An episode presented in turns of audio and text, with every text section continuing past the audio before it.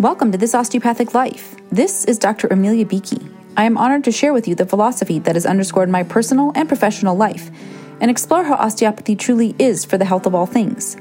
I see these principles in action every day in my varied roles as physician, parent, athlete, writer, musician, coach, and entrepreneur, and hope they will light the way for the path to your best health. Please note that while I am a physician, this podcast is intended to share general information and encourage discussion about medicine, health, and related subjects.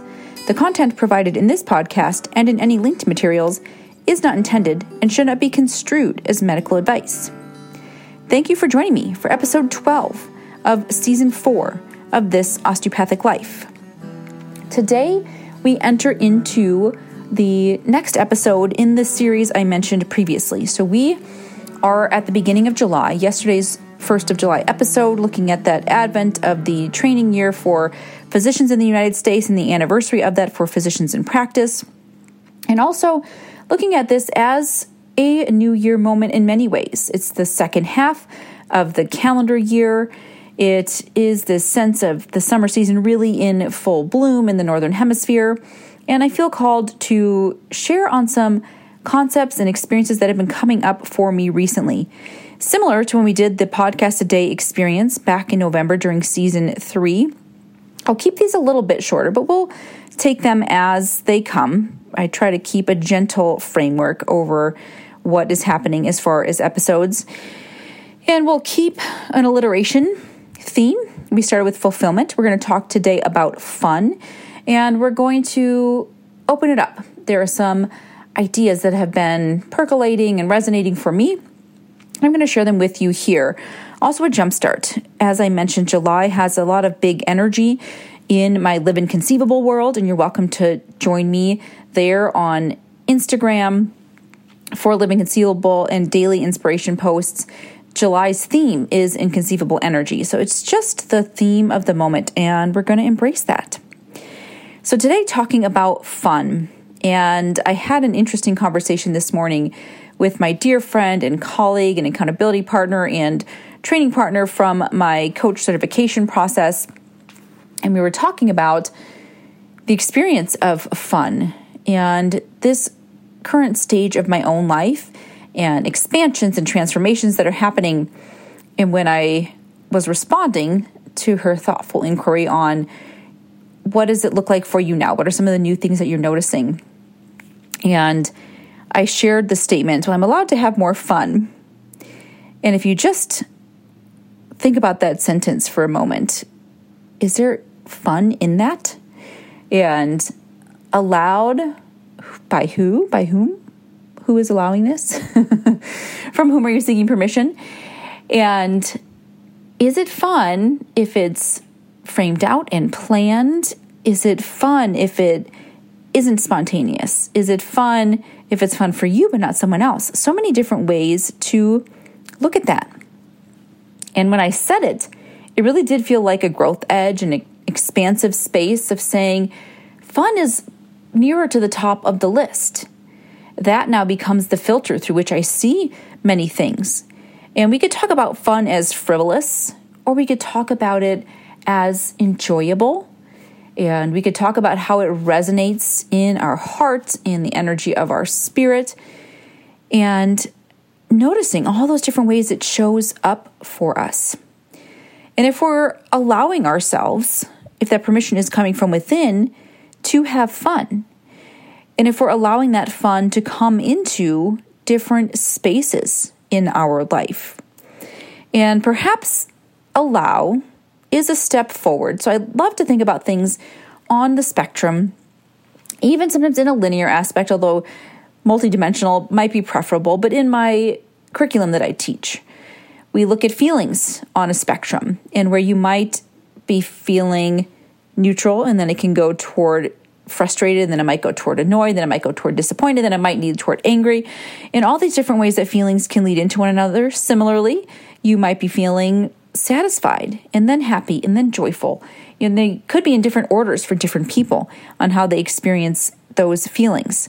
But thinking about having fun, and if there might be spaces where it's completely blocked, where it seems wildly inappropriate and completely off the table, and something you wouldn't even want to have in a certain space. And we could think of different circumstances where fun might not be the primary mode of engagement. And if that is the beginning, if that's a space on the spectrum, an end bar, if you will, end cap, if allowed might be a step forward toward full freedom of fun on the far end of that spectrum. So, thinking about that, so where might there be complete blocks around fun where fun is just not allowed, right? It is barred from that space. And sometimes I say for good reason, but other times you might stop and say, well, why? Could fun be let in here? What would the impact of that be? Who would have to say?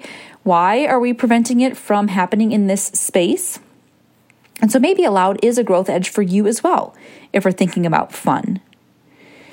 And I'll pause here before we continue along that spectrum and just say take a moment and think when's the last time I had fun? And that might require you to take a step back from there and say, what is fun like for me? How would I know that I'm having fun? What does fun look like? What does it feel like? And where do I reliably have fun? If I think back on the last week, on the last month, on the last year, on my entire life, what are those highlight moments of experiencing fun? Even that phrase of having fun is interesting to me to consider. So take a moment and consider that perhaps as a frame of reference as we continue forward through this episode. So we moved on from fun, absolutely not allowed, to okay, fun is allowed, and checking in there to say, by me, by someone else? Do I need permission to have fun? Do I need someone else to be having fun with me for that to count? And we could look at our personality types on how that is. Some of us too great on our own. I'll offer for me, a lot of times I do find that fun in independent space, fun in the place of the silent disco, right? One of my most favorite events. I think I've shared that with you. And even this evening, just taking a moment to enjoy some live music that was playing locally. And absolutely, can that be enriched and fun shared with others? For sure. For me, however, sometimes those solo episodes and instances and experiences are the space where I can almost guarantee it because it's not looking to anyone else to affirm that fun is being had. Or if you ever had this experience, and this is something that I continue to work on, is do I need to make sure someone else is having fun as well? And I can think about this in the past in my life where you might have invited someone to something. And for me, it's often to a fitness class of some sort. And I will find myself wanting to watch and observe and check in and make sure they're having fun. And what's shifted for me in recent years is knowing that they have consented, right? I've invited them and they have chosen of their own free will to attend. And they get to decide whether or not it's fun. And they're having fun in that space. And you might think, well, is fun the right criteria for the fitness class? But that is what I'm going to use here as the example. And to know that they can have fun or they cannot, it's not required. They're having fun or not doesn't have to influence how I'm experiencing the moment. And it's not disregarding or disrespecting them, but it's saying they're allowed to have their own full experience and I'm still going to have mine. We can certainly check in and talk about it and decide whether we would do that again. But in this moment, when they are aware and they're experiencing it, and if someone were miserable, certainly we could check in and make adjustments. And for many of these, I'm using this fitness class example, it's likely an hour ish plus or minus a few minutes.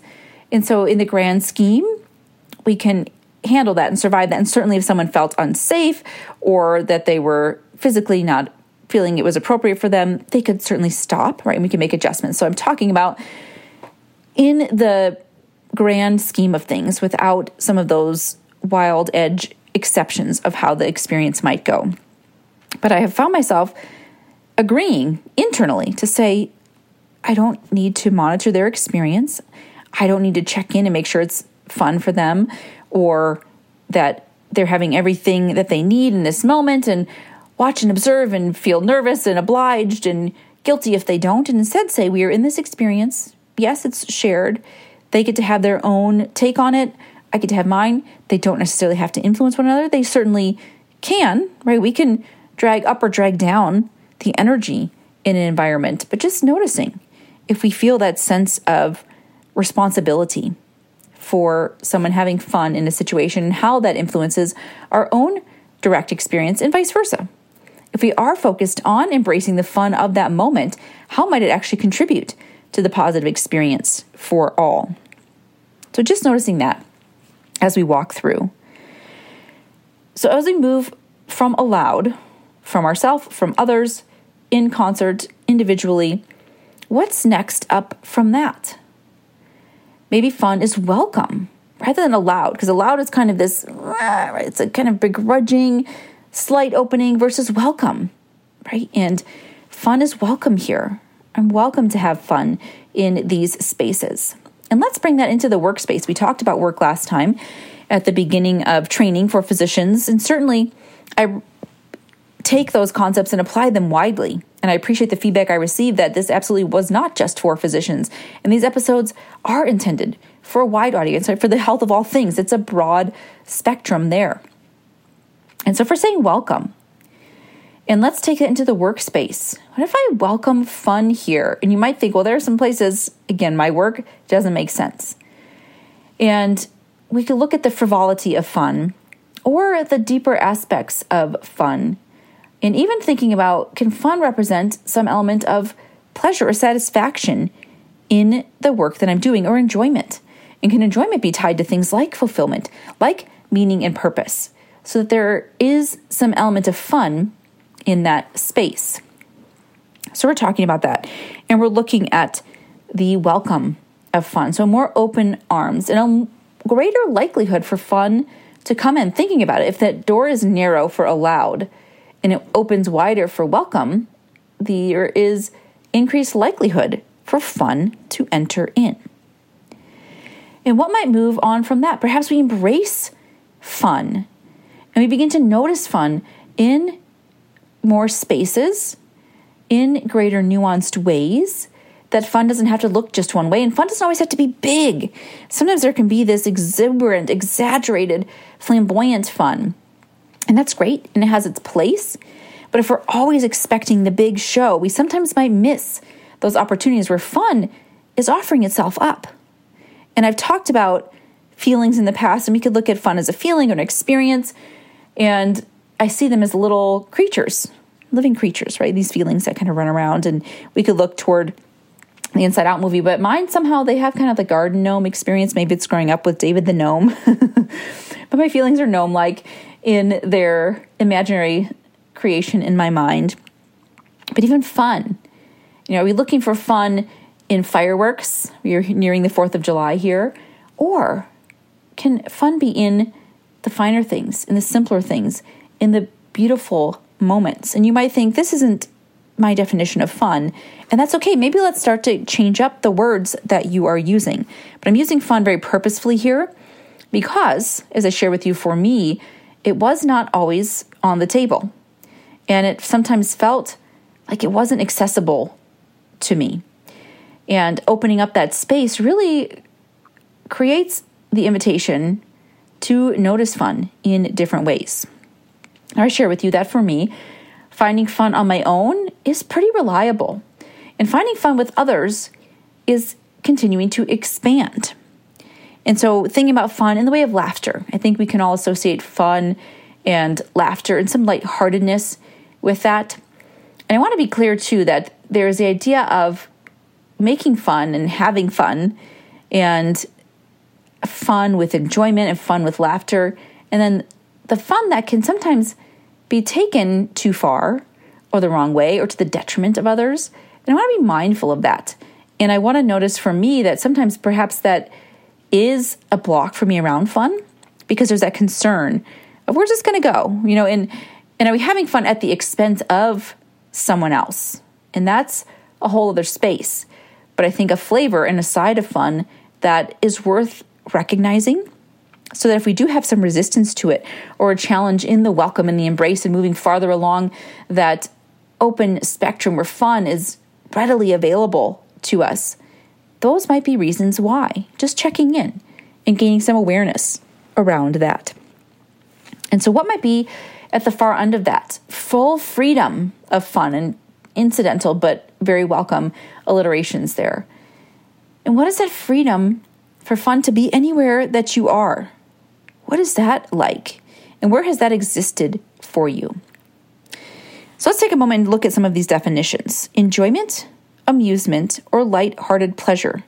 And the example here is children having fun in the play area. And of course, the example is of children who do seem to have the capacity to find fun in many situations. I can picture a video of my daughter from when she was younger and just laughed at the tapping of a cupboard door. Laughed and had fun with that repeatedly, over and over again. Who even knows why? Just the sound, the goofiness, the randomness, just that experience.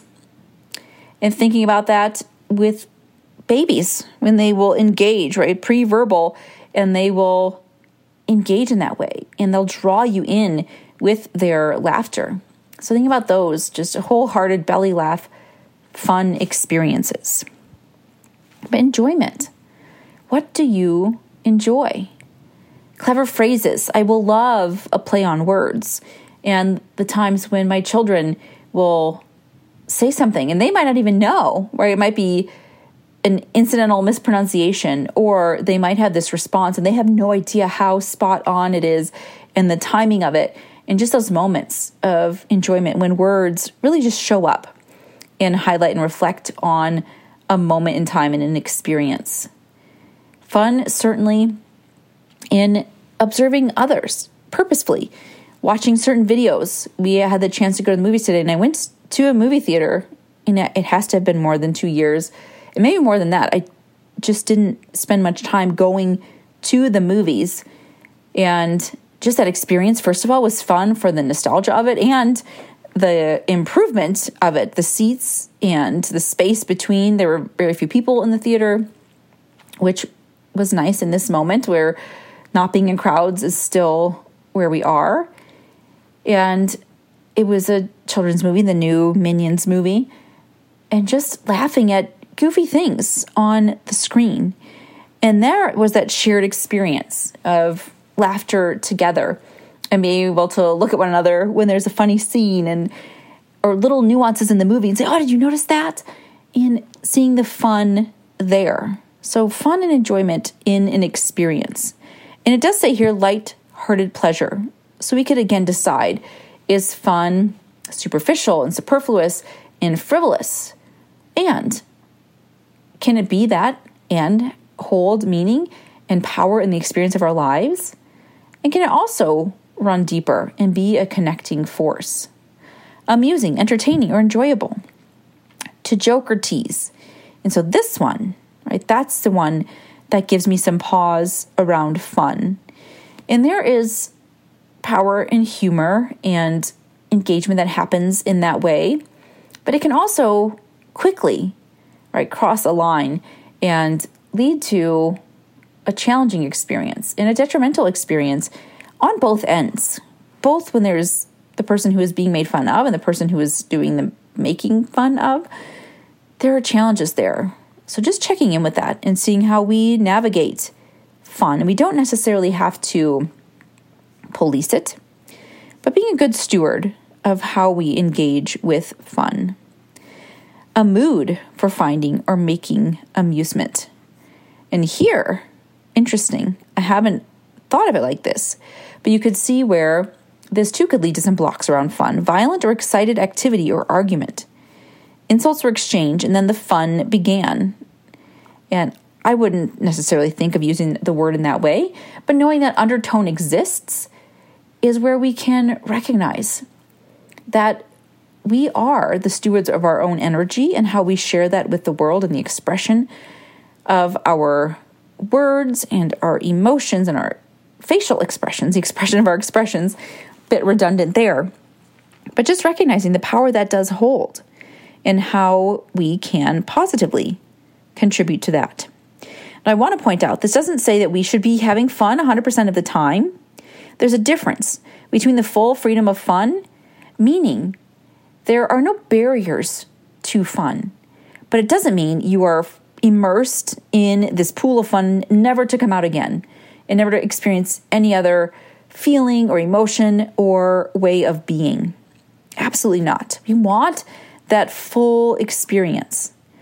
But participating in that full experience with access to fun when it should appear, even if it's in micro doses, if it's a big fun event for an extended interval, it's that which is the distinction. It's am I so closed off to fun? And am I so concerned about the risk of fun from the making fun perspective? Or do I see it only as this frivolous and superficial experience? And is that then restricting it on every level? And can I move toward allowing fun, welcoming fun, embracing fun? And you might have many more steps along the way, maybe some tangents. It doesn't have to be linear. But being in that space of full freedom of fun, when it appears, when you create it, shifting that engagement with it can be so different. And so, as we think about where would I like to have more fun in my life? Where did I used to have fun that has perhaps faded away, and how can I welcome that back in? Who do I see as a representative of fun? And what do I notice about what that person is doing and how I might learn from them? How can I honor myself for the fun that I do have and embrace it in new ways? Perhaps I can challenge myself in this next week to look for fun in each day and notice if I'm only seeking big fun, really obvious fun, or if I'm letting myself have fun in little bits, little moments, maybe with someone with whom I don't often associate. The connection being built or strengthened through fun. Perhaps you can bring some fun into the workplace. And if fun blocks you as a word, enjoyment, right? Can you bring more enjoyment into that space? And how can you consciously tap into that? And where might you feel most inspired to bring fun at home? What would that look like? And where has it been lacking? And we're looking at the diagnostic picture, yes. And then let's take that osteopathic approach and say, where has there been fun pretty consistently and why? And can I honor that? Can I credit that? And can I build upon that past success? And for me, I'm going to take a look at that continuum and see if there is space to move it forward and recognize where there might be some anchors of which I was not even aware that I can address and make more forward progress. We'll continue with this journey of these, call them special episodes, bonus episodes, building on this theme in the big energy month of July. And I invite you to share with me at This Osteopathic Life on Facebook, on Instagram, at thisosteopathiclife at gmail.com, your experience of fulfillment, of fun, and how we can continue to build for the health of all things together going forward. This is Dr. Amelia Beakey with This Osteopathic Life. Thank you for listening.